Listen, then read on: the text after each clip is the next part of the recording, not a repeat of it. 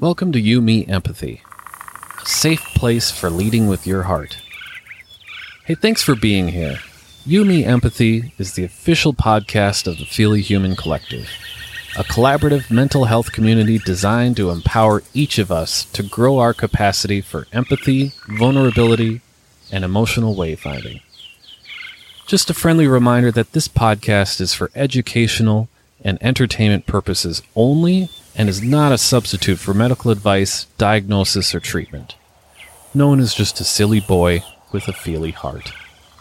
You can support the show by leaving a review in Apple Podcasts, following us on social media at You Me Empathy and Feely Human, and joining the Feely Human Collective community at feelyhuman.co.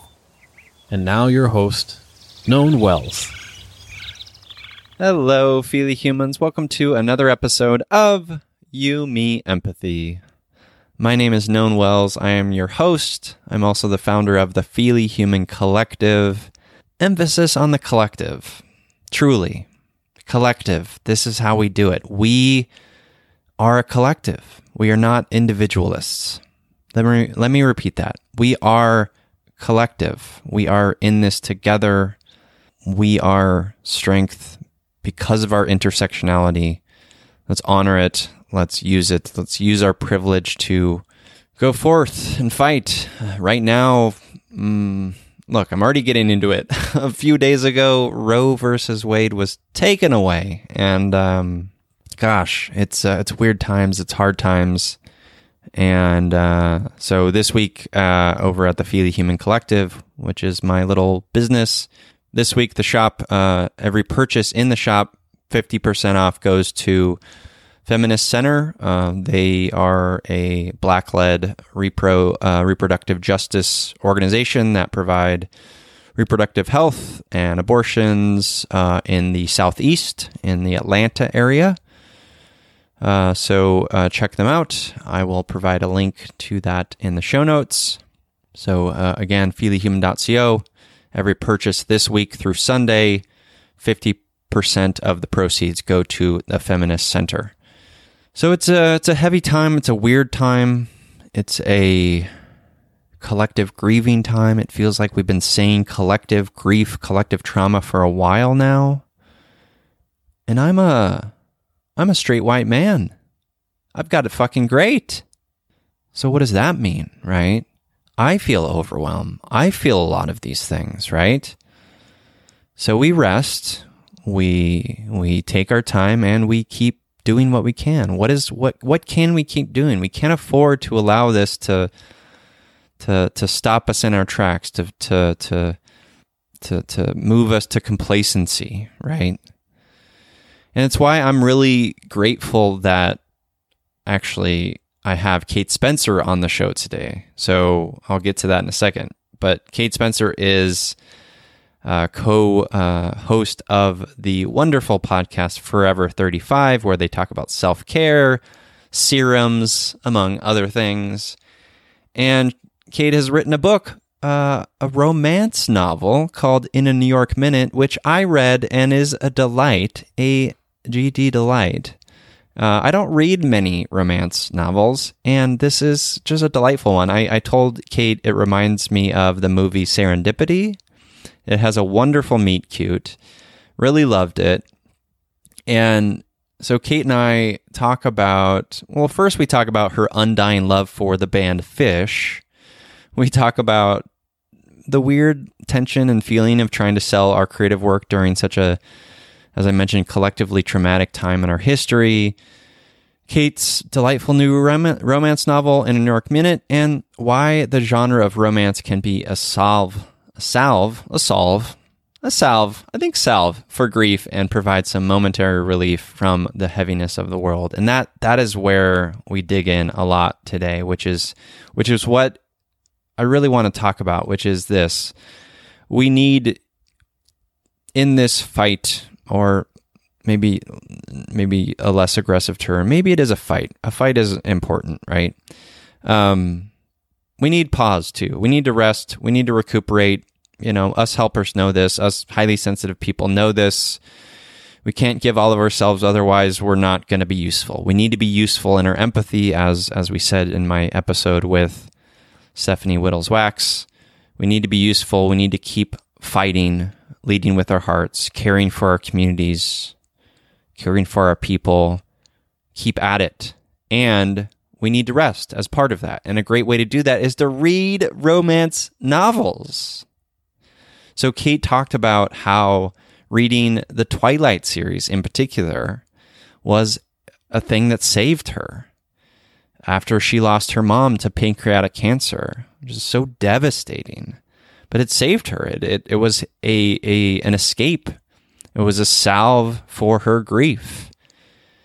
Um, it was a it was a relief, escape from a a, a world that felt so heavy for a moment, and we need that from time to time.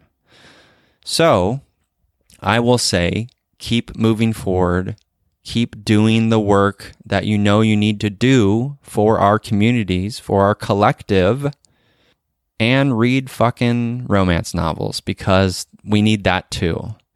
And I would start with In a New York Minute, which is so good. And I it needs you and it needs your heart and Kate's a delight. And the link uh, for that is in the show notes. You can get it wherever. Uh, go to your local bookshop is the best place, but you can also go to bookshop.org is a great place. Of course, Amazon sells it, but you know, don't support that capitalist pig if you can. Um, but yeah, uh, in a New York Minute, it's great. It's wonderful. I really loved this conversation. Last thing I'll say again, feelyhuman.co, the shop this week, 50% of the proceeds go to the Feminist Center. Uh, in addition to that, uh, over at patreon.com slash feelyhuman, I am doing a new bonus uh, spin-off podcast called Movies That Make Us Feel and we've done the movie Turning Red. We've done Harriet the Spy.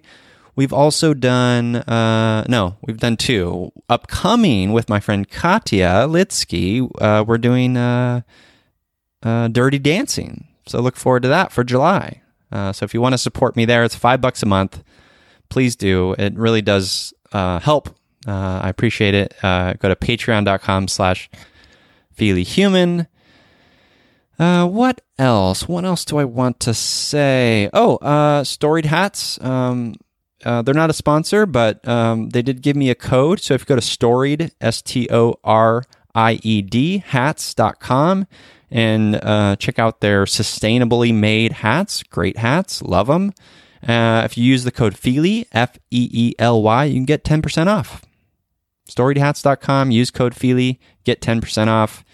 If you want to join the next Feely hikes for July, uh, TBD on the date, but uh, would love to see you. Go to go to feelyhuman.co, sign up for Feely hikes. Please rate and review the podcast. Does help out the show. Follow the show on Instagram. Follow Feely Human on Instagram.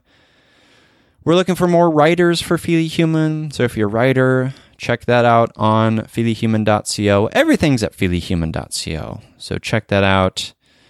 And um, yeah, that's about it. The last thing I'll say is I'm working on, and if you're interested and you want to like ping me about it, I'm considering uh, sort of a shift away from social media, to be honest. I'm only on Instagram, but there's this new platform that I found that could be really uh, useful for all of us and could sort of, I don't know, be really meaningful and impactful for all of us to get us sort of in front of each other in more meaningful ways. So look out for that potentially uh, down the line. But let's get to this episode, this wonderful episode with the wonderful Kate Spencer on romance books as a salve for grief.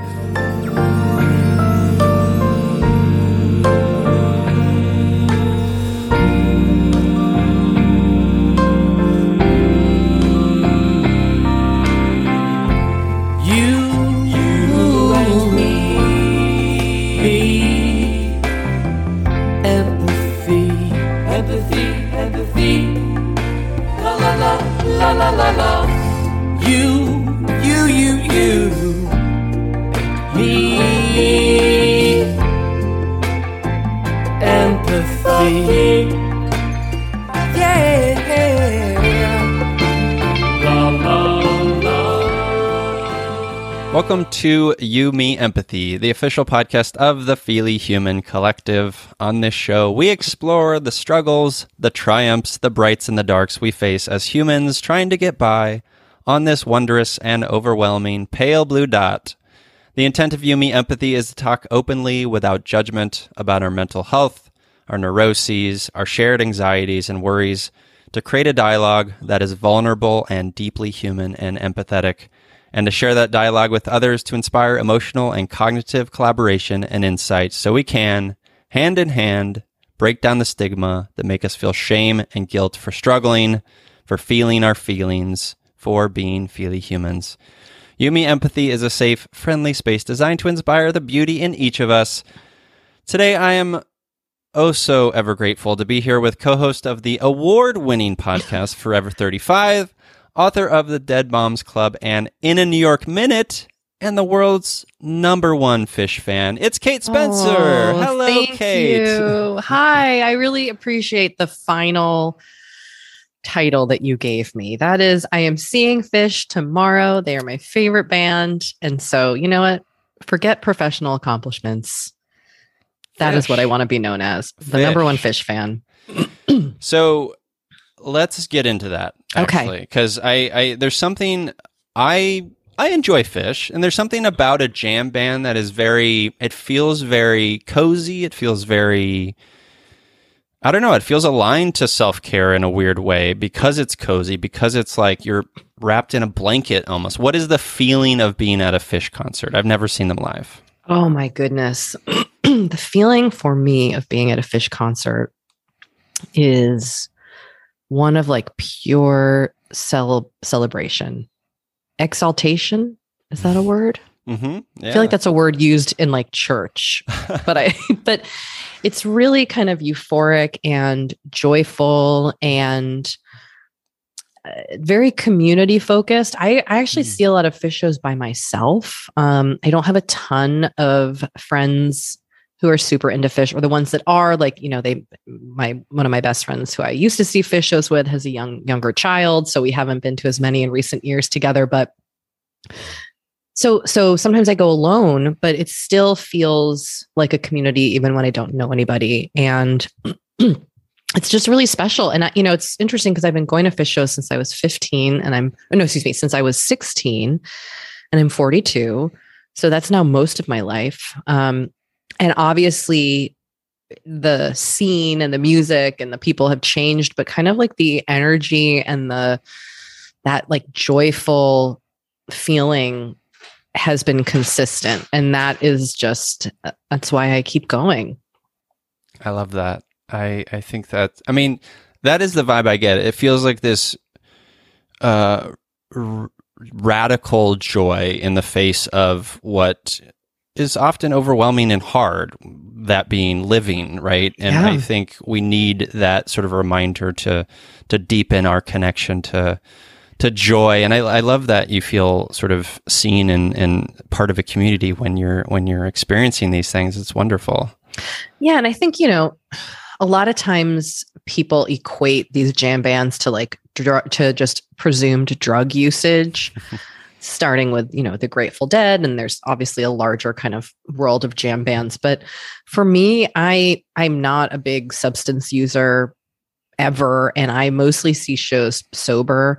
And there's like a wonderful sober Phish community that meets at set break called the fellowship. And there are just all these wonderful kind of micro communities in the Phish world. And i think you know especially like sober Phish fans that they can often get overshadowed by the kind of like emphasis on like drug culture always being associated with jam bands. And so i always like to point that out. Like there are a lot of people seeing Phish not under the influence of anything and still experiencing Mhm, you know mhm. a euphoric feeling just from the music and the energy. It's just it's just the best. I'm really excited.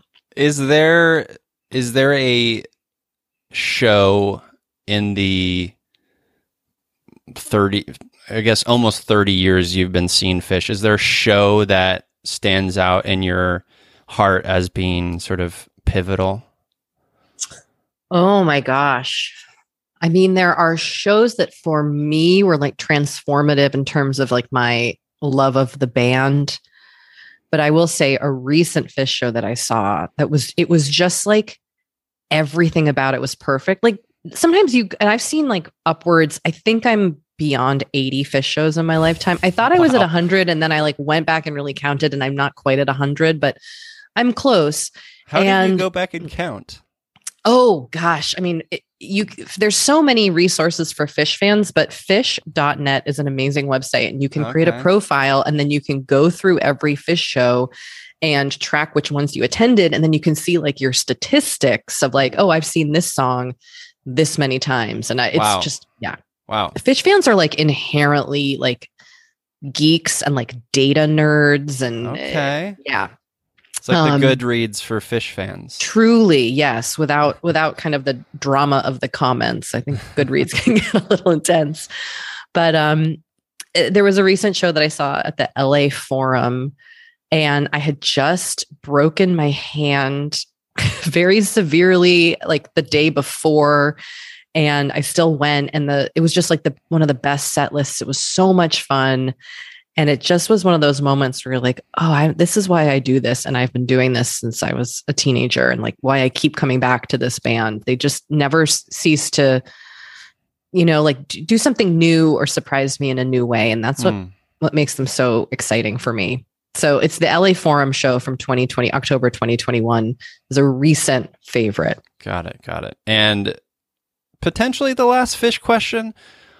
Favorite What if al- we, what if we only, to- I mean, what if we I. just, I mean, why not? Why not? uh, um, so Phish is tricky because they have studio albums, then they also have released a lot of live shows themselves, and then Yeah. they also have a really big, strong taper movement. So that means they've always encouraged fans to they can you can buy specific taper seats. I mean, taping is now not really what happens, but in the 80s and 90s, people were taping onto actual cassette tapes and Got then trade and it. then trading the copies of these shows around. So that's Interesting. like so when you said taper, I'm like the the animal. No, no, yes. T-A-P-I-R? It's T A P E R. Yeah. Got so it. they will record the show and then um, share the audio recording. And this is something that happens um, that the Grateful Dead does. And I'm not into like many other current jam bands, but I'm assuming they all do this. It's like kind of a big part of jam band culture is to be really kind of um, like generous with access to the music. Right. Yeah. Um, yeah.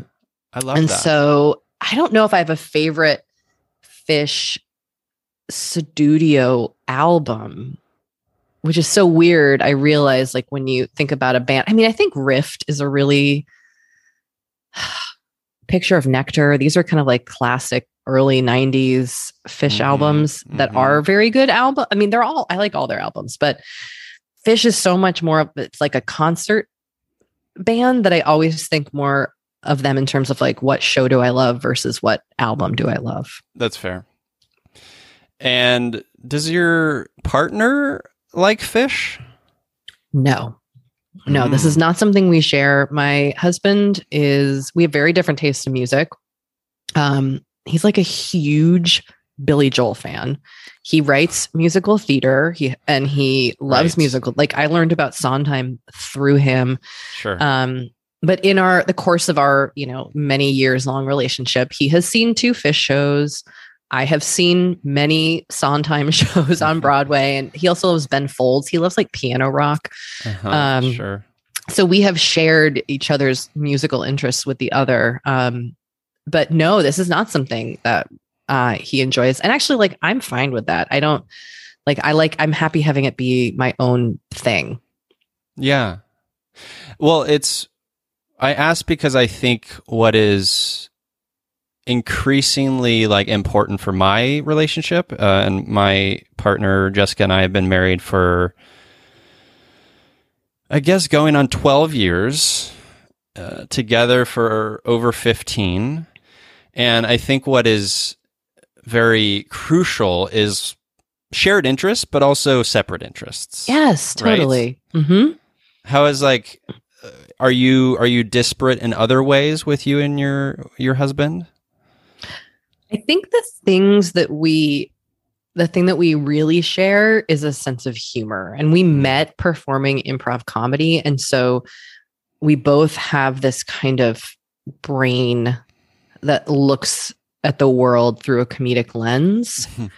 and I think that is what really connected us. We're both like very verbal, big con like conversationalists, love discussing things, love consuming news and information and art. And so I think in a larger sense, that that is our shared mm-hmm. um, interest. Mm-hmm. You know, like we don't necessarily read the same books or always watch the same TV shows. I mean, sometimes we do. We have our shared shows, but um, I think it's more our ability to really kind of like discuss and analyze and communicate and have fun together that really um, connects us. We also both like both enjoy traveling and good mm. food.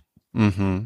Important. Yeah, yes. Staples. I mean, yeah. we need to eat to live. Um, we need to eat to live, and like it should be satisfying. It should, should taste. It should. That should also bring joy. It should absolutely. Hopefully, if it can, you know. Yeah. Yeah. Um. So how like speaking of sort of the the self care realm of like the joy of seeing a Phish show. Mm how has this how has your self-care been in sort of the the cycle promo marketing machine capitalist machine of like marketing your book and like how how has that been for you because i know that that i speak with many authors and that that is stressful and it's maybe especially stressful in the time of covid like how has that been for you yeah, may I swear? No, one is that? Oh, fuck yes. Yeah, okay. all, all language matters. Uh, you Thank know, you. Intent I, is is what matters. Yeah, go ahead. I think it's a little bit of a mind fuck in a way to be uh, a writer publishing work because on the one hand, it's like it's cr- creative, and mm-hmm. you know, I wrote this book not having already sold it. So it was just kind of like me going for it. But then the intent is to sell it. Like, right? Like the intent is to make money off of it, but it's also this thing that I kind of birthed out of my brain. So it's it's very confusing creating in a capital structure. And I feel like only as an adult recently have I kind of been really like, what the fuck is capitalism and how am I a cog in this wheel? Mm-hmm. And how do mm-hmm. I enjoy participating, even though I know inherently i don't think it's a really great system but sometimes but many ways i benefit you know like all, looking at all that stuff has been kind of illuminating so yep i will say that uh, i have been really lucky in that the publisher and the team i get to work with has just been amazing. And so they've made this experience i think as as fun and easy and like seamless and lovely as it can be. And it is hard to try to sell yourself and sell your work and it can feel especially gross when you're doing so and there is so much grief and sorrow and heaviness existing simultaneously in the world you know mm, like mm-hmm. here here i am trying to like sell my book in a pandemic as war rages and people die you know it's just it can be really um unsettling yeah but at the same time the other thing that I I kind of look toward when I have to do, you know, I have to like promote my book is that like I I really wanted to write something that would be fun for people to read. And because I I have gotten so much out of the books that I read over the years in terms of like being a salve for my grief or whatever, you know, kind of challenges I was experiencing. And so I really I've always dreamt of writing a book that would give people that feeling, that like escape and that kind of like feeling of relief from the heaviness of the world. And so I think I did accomplish that with this book. And that that brings me a lot of joy through this mm. process. um ultimately, like, you know, I, I hope it sells because I want to keep being paid to write books because I, you know, I do want to like be able to help my kids pay to go to college if they choose and all that you know all the reasons why we do acquire money um but in the at the core of it like just knowing that maybe someone read it and it made their day feel a little better mm-hmm. is keeps me going that like really makes it all like it, that clarifies why i'm i'm doing it i love that and it did that for me uh, to oh. be very clear I, what I sort of often come back to on this show is like I too can get overwhelmed by like I am operating in this system. Like, how can I sort of hold the truth of like wanting to burn it the fuck down and also understanding that like maybe that's not useful and maybe that's not even in my capacity. Mm. And so how are how are what, what are some like ways I can be resistant to it or radical in that in how I create or in how I show up in spaces and how I listen and and and you know you're creating this book you wrote this book in a new york minute and you're telling me and i believe it to be true it was for me you're creating space for joy which is resistance to the Mm, the the, yeah. the mess and the overwhelm and it's it's a i mean i've always felt books are empathy just as movies are like as ebert said right Mo- mo- mo- movies are empathy machines so books are the same Mhm. way it allows us into characters it allows us to see ourselves through them and escape is a and imagination is a crucial part of empathy Yes. and care, right? Like we can't be uh, at the front of the the uh, march all day, every day, like that. We just like we're human. We can't do that. So we need all of it. We need the we need the sort of joyful escape that allows us in to to breathe, and we need to you know fucking cancel Elon Musk. Like we need it all, right? Uh, do we ever? Goodness gracious. yeah. So Yeah, we do. I- Yeah, I mean, I think it's you know, I get that way too, where I'm, I, I'm like, oh my god, I get, I get very kind of catastrophic and like doomsday focused, mhm. and then like me too. deeply like angry at myself for not doing everything I can, and then I kind of have to take a step back and be like, I'm doing what I can, and I'm one person, and I can make change, but also like the world is not all on my shoulders, you know, Yes, it, it can be very, it can be very, very hard to navigate those feelings of like that that need to like i mean i think that comes from empathy too. It's like it's impossible not to see everything happening around us and not want to do as much as we can. Mhm. but then immediately feel burnt out and like and like we can't ever do enough. And so figuring out that balance is like such a challenge i struggle with that all the time I do too. Uh, I always say empathy without boundaries is self destruction. Mm, yeah Right? yeah We like we otherwise us helper sensitive people are just gonna burn ourselves out. We're just gonna because we're gonna burn ourselves out to a point where we're not gonna be useful. We're not gonna be able, be able to do the things that we want to do. You're not gonna be able to write, or I'm not gonna be able to speak on mental health, or whatever it may be. Like we're not gonna be useful in sort of the the dismantling or whatever whatever we're we're working toward. Right. Yeah, I mean, you do have to recharge in order to be able to fight the good fight in whatever way that looks like to you, right? Like you have Mhm. to have moments of of pause and taking care of yourself because you're you're not helpful to anyone if you aren't fun- you know able to function. Yes, indeed. So, as I was reading in a New York Minute, your, uh, you know, soon to be New York Times bestselling book. I Is it New York Times bestselling book? It's not, and I don't It- think it's going to be. Well, I mean, it and should be. God damn it! Well, that's Uh, very nice of you. I, you know what? I had to like let that go. I had I had to like really look at that and be like, is this something like this is something I feel like I've been told I need and I want. mm, And am I going to mhm. be okay if I don't get it? And do is this really my own want?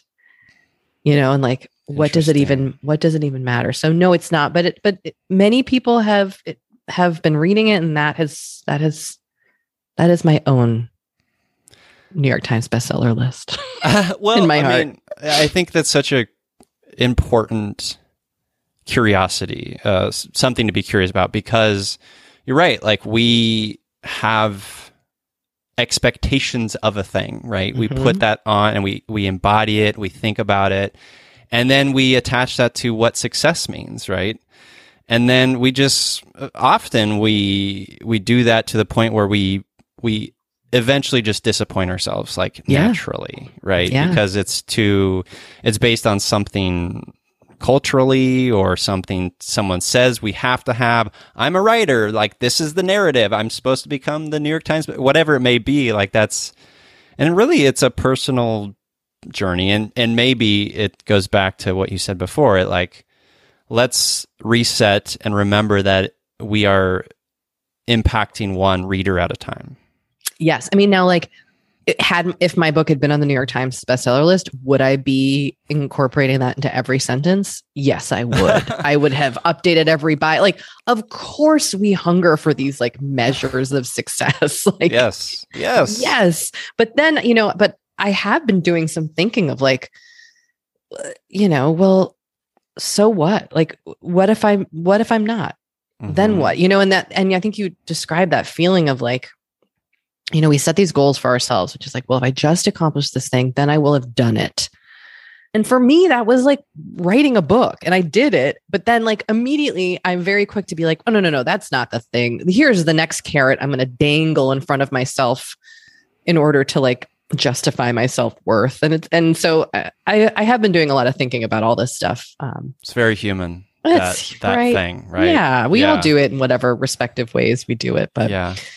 Anyway, sorry, I went on a tangent there. I, I love what it. we were I talking about. Well, I was gonna, I was gonna say that one of the, I don't know, I I thought of a movie when I was reading your book, and that movie is Serendipity.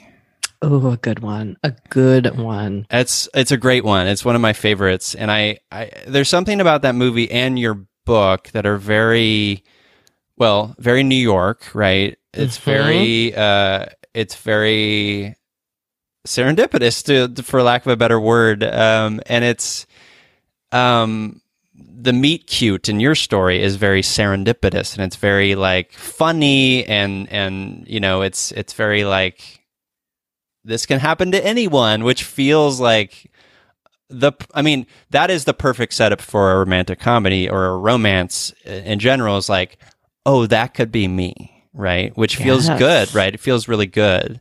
And I'm so when I say that, I'm wondering for you, like what, as you were creating this story, like what were some of the touchstones in your mind in terms of books you love, movies you mm. love, stories you've cherished as as a as a reader and a viewer?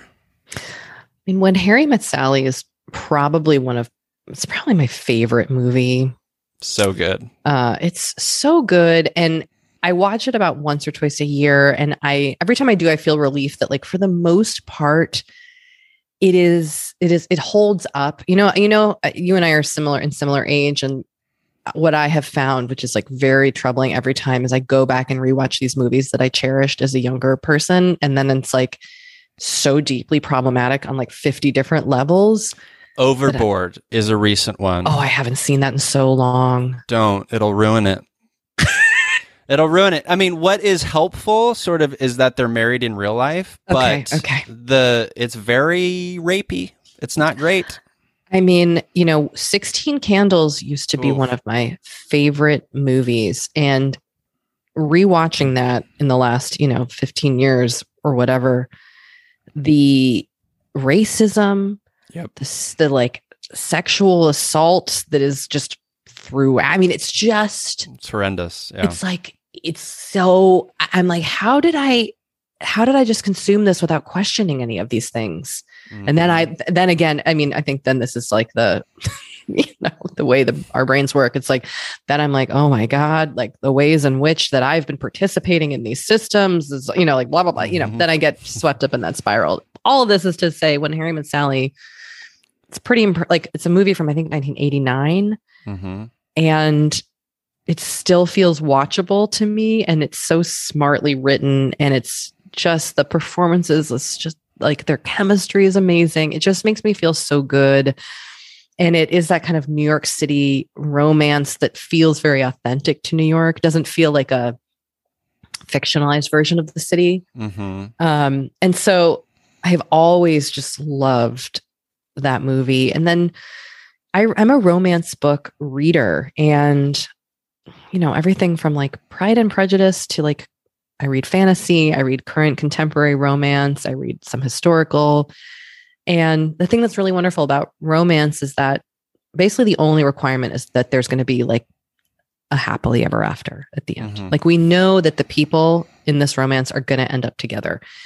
And for me, existing as a human, like nothing is more comforting than just knowing, even though I go on the journey of the book and every time I'm like, uh oh, they might not make it.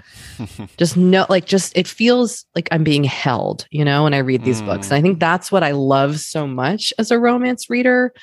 Um, and that is why I enjoy writing it and hopefully Mm. giving that to somebody else. But yeah, those, you know, I mean, I can name some authors that I love. Um, obviously, Pride and Prejudice is like a permanent influence in my life. yep. Um, Christina Lauren are some contemporary romance authors who write as a pair. They write under one name, but they're two people who have been like my ins- they're they're friends of mine. They've been like super supportive, and their writing is like the tightest and the best.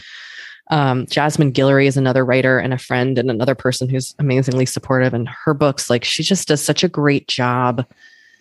I mean, actually, she deals with mental health. Um, Hmm. in a lot of her books, but her most recent one um, she deals with like anxiety and, and therapy, and um, but also just writes these really wonderful, sweet romances between people. I mean, uh, there's just there's just so many good ones out there. So many good ones. Have you ever read uh, All the Bright Places? No, but I will add it to my So- TBR list. It's a it's a YA, um, kind of a heartbreaking love story. Um, so it, it it maybe doesn't have or follow the traditional model of a Mhm, romance. mhm. Uh, but it's it's so beautiful, and it's written by my friend Jennifer Niven, uh, who's written a bunch of wonderful books. Anyways, Well, now I'm also seeing that this was a movie that It- I can watch on Netflix as I- well. So I'm all in. so I ha- I've purposefully avoided the movie because I know it's going to be Mm. hard emotionally. Yeah, this looks like it's going to be hard. I mean, sometimes I will say I love a good movie or book cry where you are like just so put on your ass with sorrow and grief and like feeling all the feels for these characters. Mhm. Like, boy, sometimes that's a journey. All the bright places is that. It's that seems like it's going to do that. I know from Yeah. I'm just doing Yeah. giving it a brief Google and I'm like, oh boy, this is gonna this is gonna be hard. Um, Sometimes that's what you need.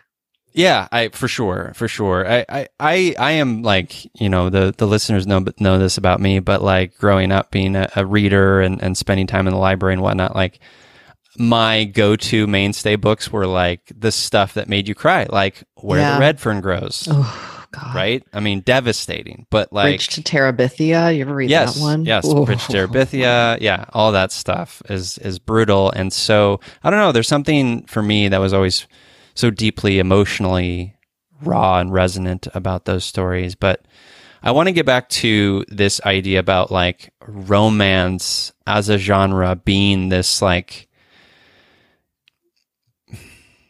bow or this hug Mm. right that you that you said this this well it's it's this contained thing you know it's going to presumably end in this happily ever after Mhm. and what is powerful about that is that flies in the face of what life is, right? Life is not that. Life is a mystery. Life is overwhelming. Life is like there's so much we don't know. There, we don't know what happens when we die. And so there is in my mind and I'm wondering what it is for you. In my mind that feels like it feels like I can breathe a little bit and have this space to kind of be in my imagination and, and think that like, hey, it's gonna be okay for a little bit. Ugh.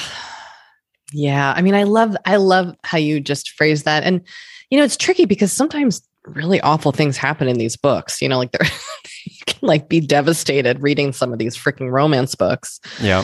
But you kind of know at least there's going to be this moment at the end. I mean, for me, it's just I kind of came to romance when I was like really grieving my mom's death and it was like the the first thing I was kind of able to read Mm. and it felt so good and that is like where like what i always kind of come back to is like i was able i was able to pick up this book which was twilight Okay. and yeah it was twi- was that was the that's the first book i remember reading after my mom died and it took me 2 years after she died to even like get to a book as far as I can recall. Yeah. Um, and it, it just helped me with my trauma in a way that I don't think I was expecting. And I come to that a lot because, you know, romance is really trivialized as a genre. I think pro- because it's predominantly written by women and read by women.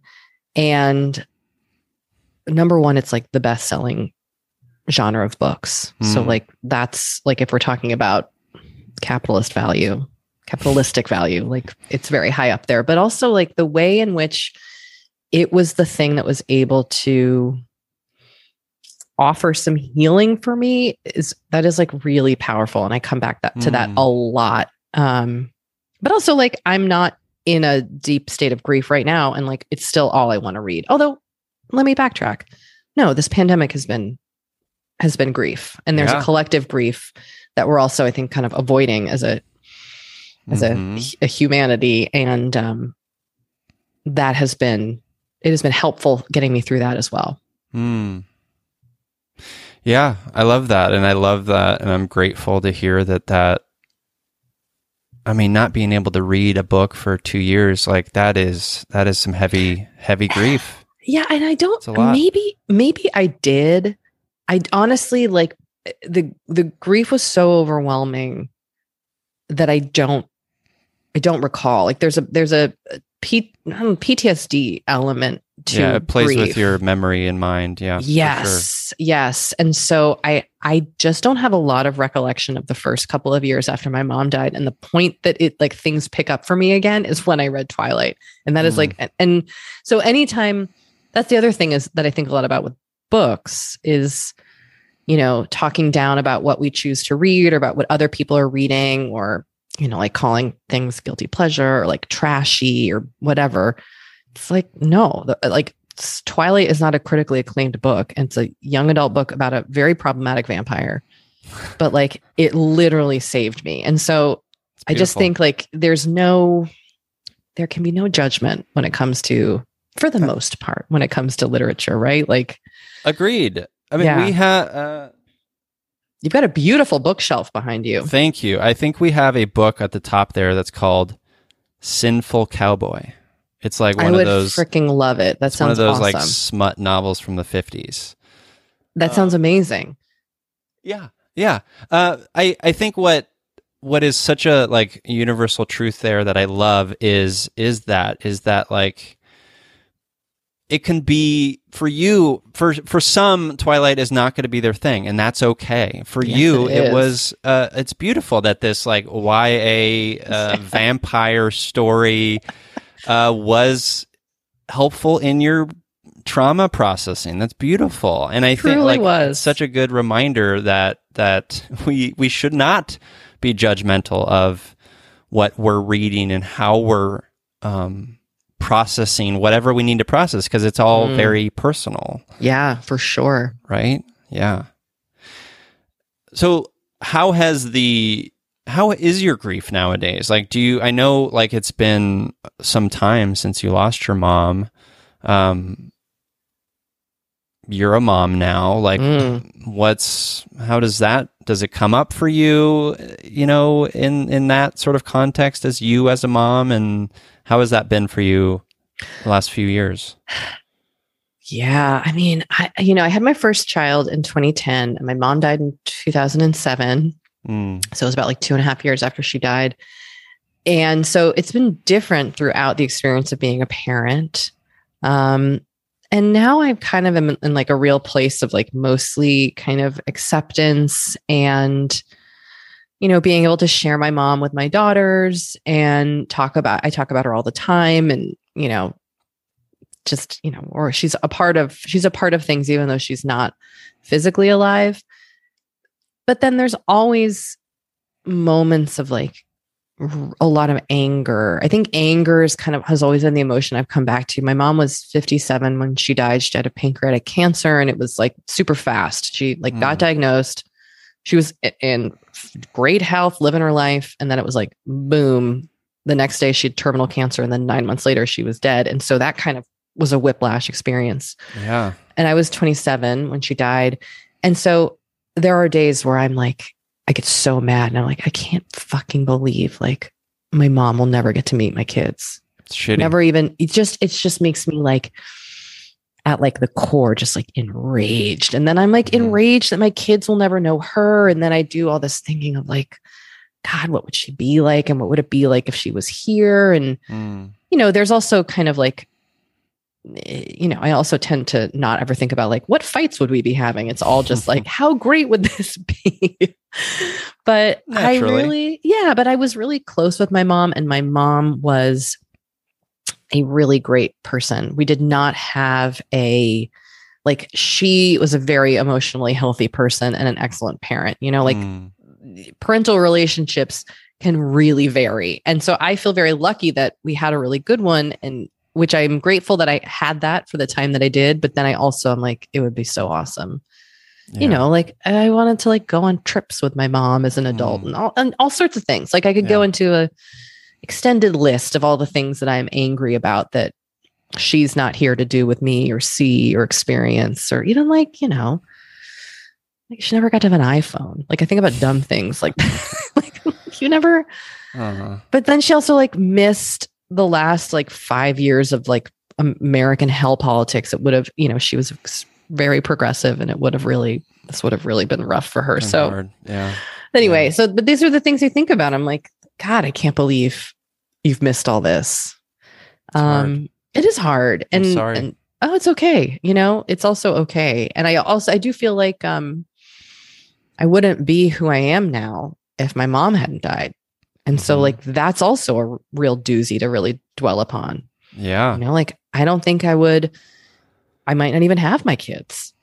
I wouldn't Mm. maybe wouldn't have this career that I have. I wouldn't it- like it's just you know, I I gained a lot of I think empathy and compassion Mhm. for others after losing my mom and like I wouldn't have that.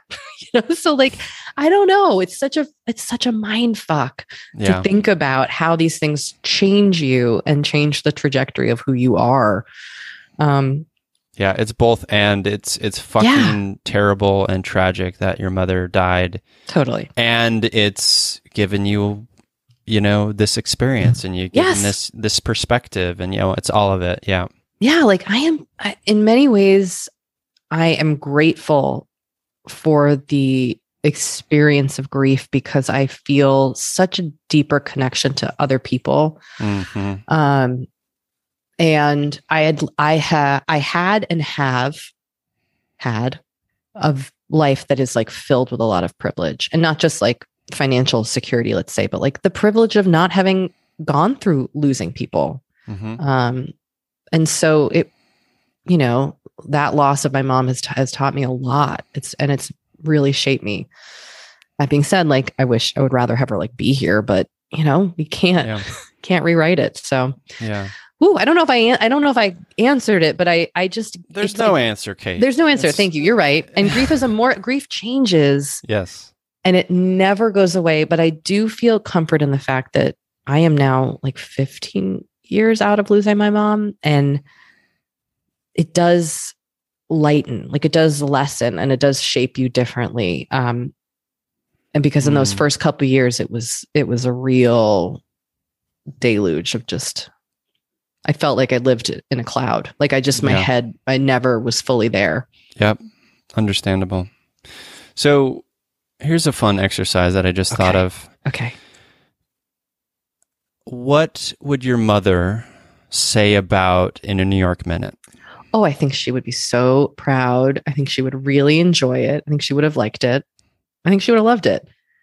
And I think she'd be, I think she'd be really happy that I figured out what I love to do and have been Mhm. able to do it. Because I, I, I, she died at a time where I was like very kind of chaotic in terms of like, what the fuck am I doing with my life? Like, she never got Yep. to see me figure it out.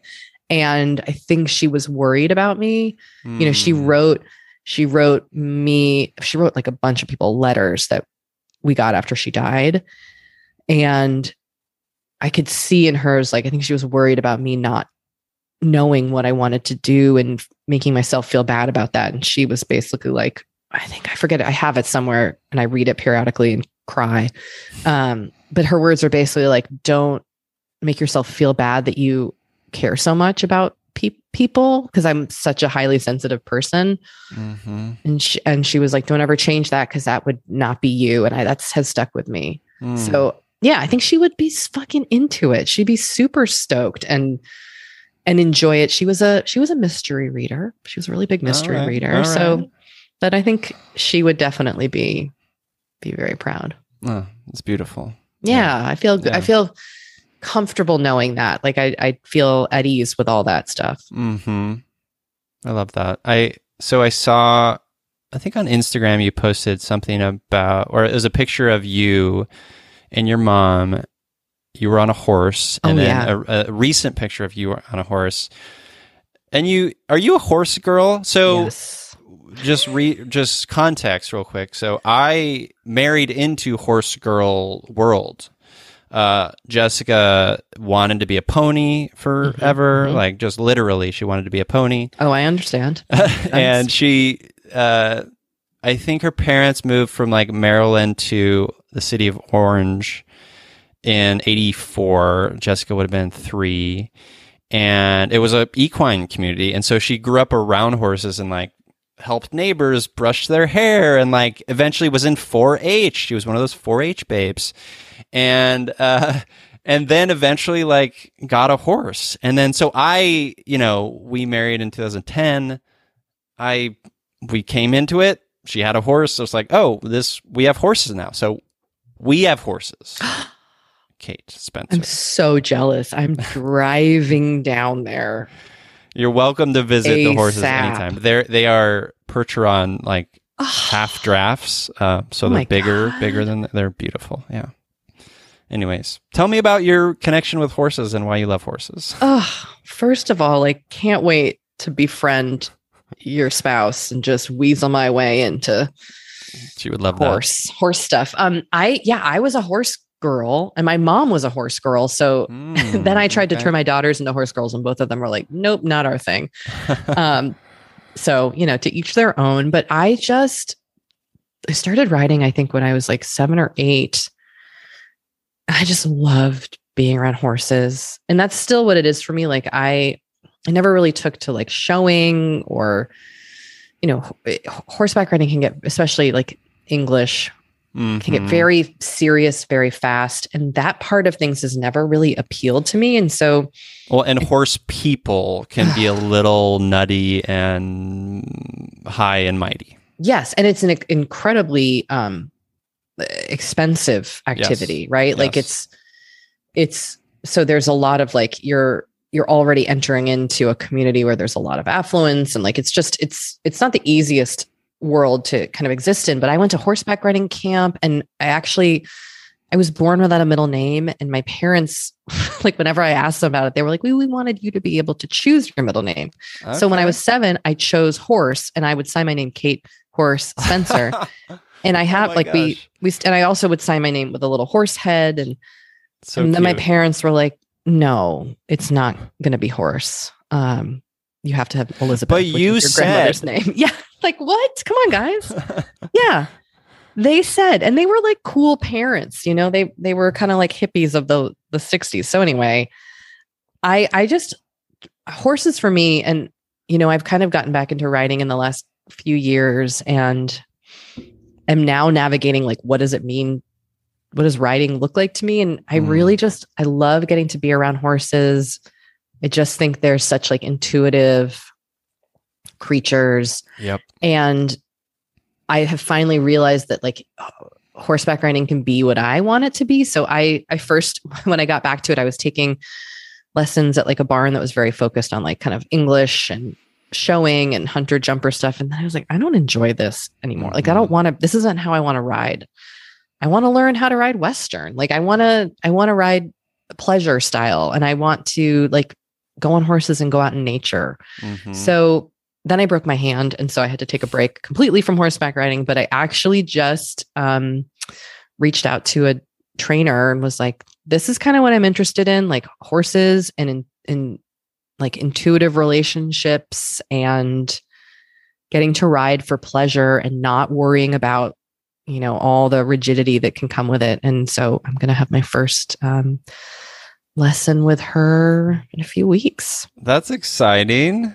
Yeah yeah I love that. And I, so I used to ride with Jessica back when, you know, back when I was still trying in our relationship. No, I'm just kidding. Um, back when I was still trying to prove my worth. Uh, no, I'm just kidding. Um, it's just hard on my back, but I do. Yeah.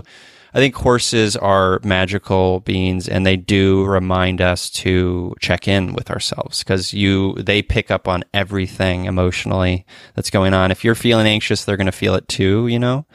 And Jessica has always been a, a more sort of natural horsemanship uh, style. Um, and I, I have another recommendation for you, Kate. It's it's this documentary called Buck. Have you seen Oh, it? no i've never even heard of it It's about this guy named Buck Brannaman, who's sort of the founder of natural horsemanship, and it's Mm, it's a it's a documentary. It's a short documentary. It came out I don't know ten years ago or something, and it will. It will it's another one of those devastating things, uh, and it's beautiful. And I I remember bawling um, uncontrollably. But uh, if you're interested in that world, it's beautiful. I am I am really interested in it. There's like such a natural horsemanship and also this kind of like intuitive horsemanship. I'm very Mhm. curious. I'm really hoping to kind of get to learn more about that in the next few years. And like my dream is to have my own horse. That's been my dream since I was a child. I've never had one. Someday, someday I just want a horse. You will, you will get it, and I believe. You, I believe too, and I, I think what is crucial about the intuitive piece or the natural horsemanship is, is it's, it's a partnership, it's a relationship. It's less about like, and I do, we sort of train our dogs kind of in this same way. It's like we're, we're a pack together. We're in Mhm. this together. I'm not sort of like. I am a human. I'm in will. I'm in. I'm putting my dominance on you because I am the number one or whatever. It's not that. It's more about like we're in this together. Let's like Yeah. like let's create a and and and folks can like do the most beautiful things with horses through that lens, dancing. You know, all of it, right?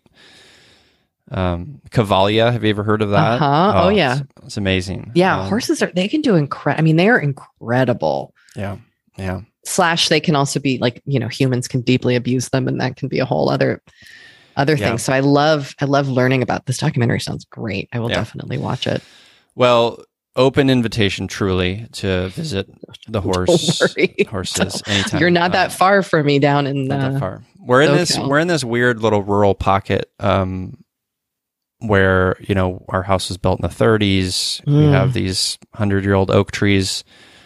Um we have, we're on a dirt road and septic and stuff. Um and then right up the hill it's it's the OC, you know. Um it's so- wild california is so interesting like for those of us who aren't from here i didn't realize there was such kind of like a rural aspect to it Mm, um you know like albeit like be at the central valley or even like here in los angeles where like you can just like ride a horse in the park you know i just i had no idea i just assumed it was like a all very urban or suburban and so that's a really i think it's a really special part about california I agree. Yeah, I agree.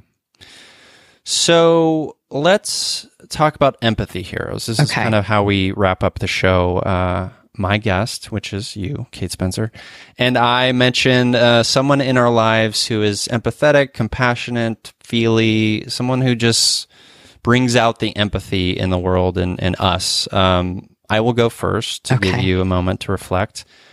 So I, I think I mentioned this one before, um, but I have to mention it again. Uh, I watched a movie recently, twice, in fact, in the theaters called Everything Everywhere All at Once. okay i haven't seen it yet but i know i need to see it in a theater You need to see it in the theater. I've heard that. It- Okay. it- so upon my first viewing, I we had to wait ten minutes to leave the theater because I was crying. So like just full face, Oh, ugly, wow. ugly, heaving cries, and Jessica was like, "I don't, I don't know him. Like he's." it was like one of those.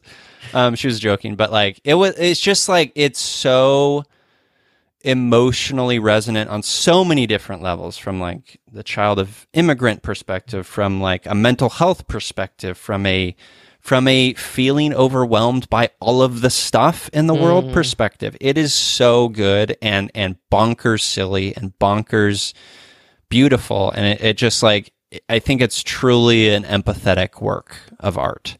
And so and and something for you listeners if if you're if you haven't seen it like you will connect to, you will feel your whole humanity in, you will feel seen, you will feel like you're being hugged, uh, as as Kate said earlier about romance uh, books. It, it's truly something special, and I, it's an independent movie, so go see it in the theaters if you can. Um, it's great. It's everything, everywhere, all at once. I'm dying to see that. Yeah, I really need to go. I'm going to try to go next week, actually, while I'm uh, out of town and without children. Yes. So. I'm going to bring someone to the conversation who I don't know. Oops, I don't know personally. Okay. Um, they're a magician. So my husband and I are obsessed with this magician. His name is Helder, and I, am gonna I, am gonna try to my best to pronounce his last name. I believe he's Portuguese. It's Guimarães. You can find him at this is Helder H E L D E R dot com. Okay. So we have seen three of his magic shows, and and his shows are like they're part storytelling, part magic, just part kind of like wonder. And I find that the the kind of storytelling he brings to the show, like for example, I just saw his most recent show called Back to Wonder. It's here in Los Angeles. And it's this incredible kind of eh, it's a magic show, but it's immersive. And he what he's exploring this is this idea of like being present, of finding value of the moments in life that mean the most to us about why things are like are meaningful to us as individuals. I mean, it's just it's mm. so poignant that at the end of this magic show, I was I was like in tears. Mm. Um, but not to mention he's like an incredible magician. So he's like doing like taking you through on this journey, and it actually starts like you meet somewhere that they tell you the location the day of, then you get on a bus where the windows are completely covered and they drive you to a secret location and you know you have to turn your phones off. So it's having they're having you be tr- try to be truly present and experience wow. what that feels like. And also it explores this idea of like secrets and who we are. I mean this guy is amazing and makes you truly feel things as you also listen to him speak and tell stories through magic. I could go wow. on and on. I'm like, I'm obsessed with, and if you ever get the opportunity to see him do any of his shows, like, do not hesitate. He's f- absolutely fantastic as a storyteller I, and a yeah, magician. That sound, he sounds amazing. What, what's amazing. the URL again?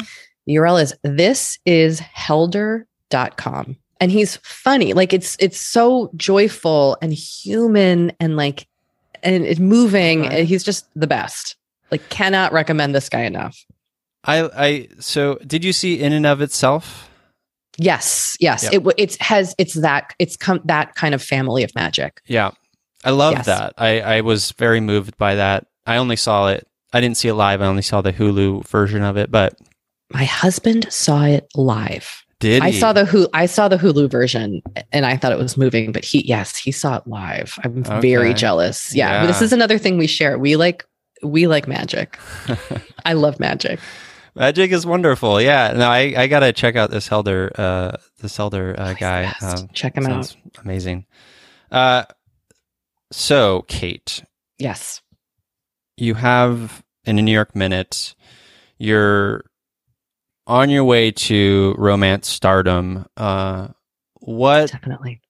What do you want to tell the listeners about the book? Like how like how do you love describing it? Um, and then and then where can they connect with you and where can they order it and all that lovingness? Sure.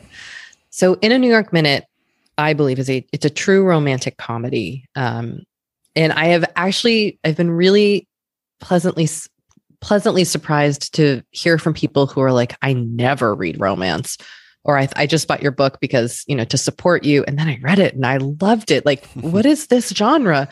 But it's it is a um you know it's a story that starts with two people who meet in an incredibly uh, awkward way that goes viral for all the wrong reasons. And then they have to navigate this relationship that you know starts in a very public manner uh, in which they feel like they have nothing in common but kind of begin to discover that they're way more similar than they think. And it all takes place with the backdrop of New York City and with these kind of great groups of chosen family, uh, you know, amazing friendships, um, which was really a pleasure for me to explore as a person who really values my own friendships in my life and the roles that they have played.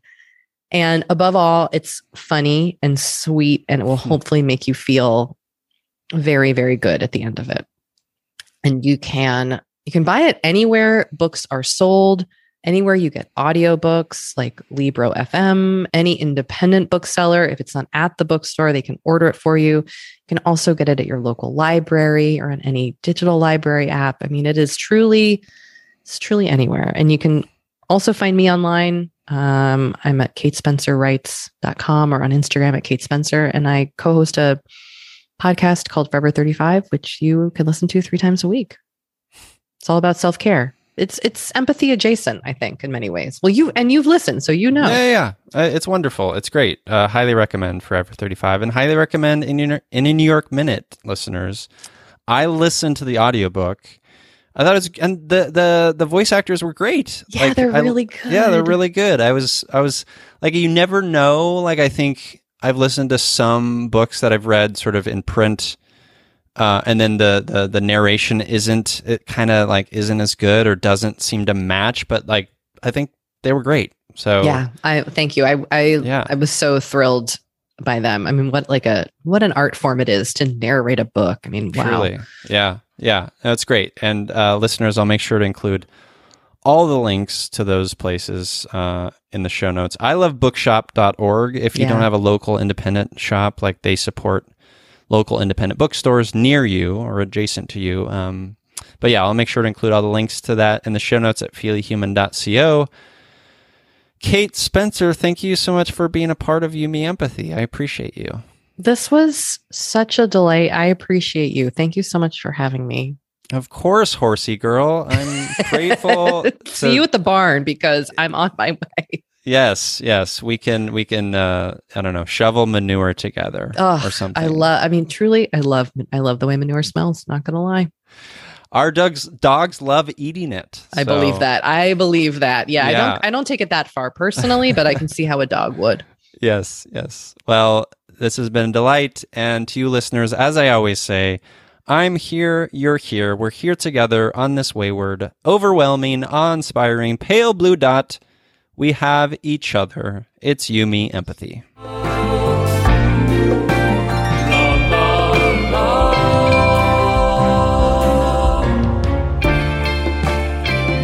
la